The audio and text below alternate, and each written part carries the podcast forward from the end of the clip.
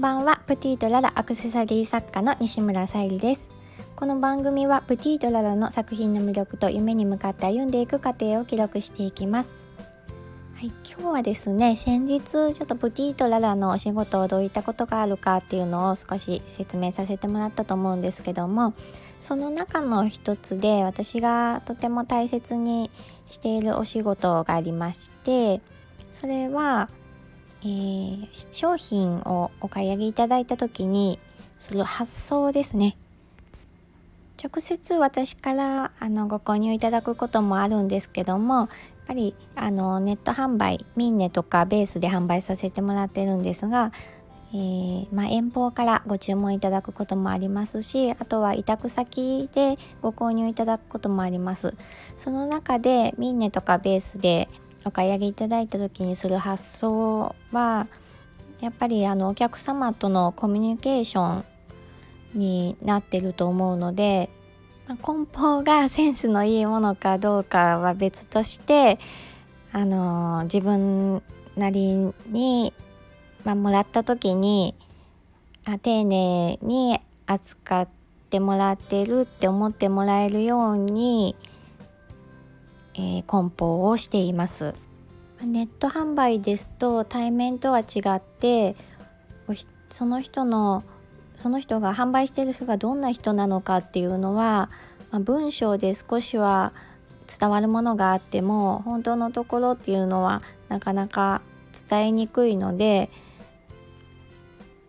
梱包と発送はお客様への感謝の気持ちも込めて丁寧に扱うのがうーん特別なこととかじゃなくてそれが当たり前だと思ってやっています。そしてメッセージカードも添えさせてもらってるんですけどもそれは必ず手書きで書いてます。で Amazon とか楽天のように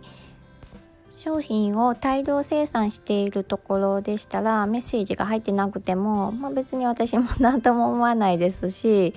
まああの時に印刷されたものが入ってたりしますけども、まあ、それが当たり前になってるので何とも思わないんですけどやっぱり個人で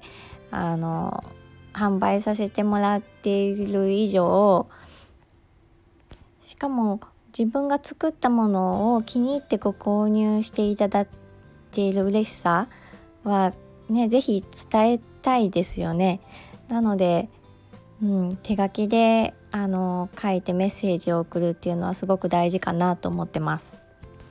あとはもちろんあの大切な商品が壊れて届くっていうのはあってはいけないので、まあ、よくあるプチプチに巻いて箱にの隙間がないように梱包をしています。あとは私がいろいろネットで買ったりする時に嬉しかったのがその商品を何、て言ったら薄紙？カラーカラーペーパーですかね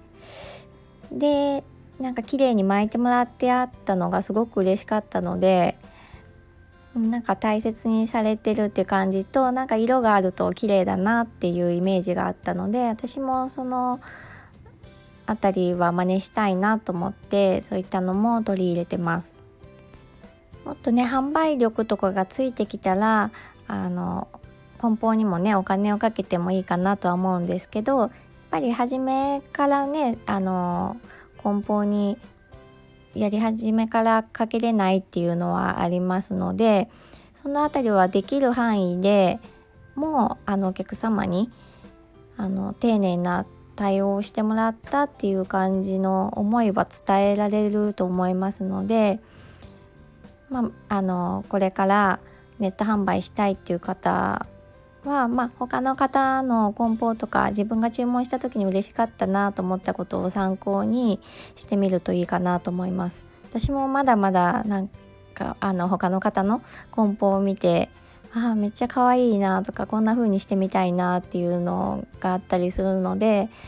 まあ、そういったのも取り入れていけたらなとは思ってますなかなかね実行するのも難しかったりしますけども、うん、そういったところもちょっと楽しいかなって思いますね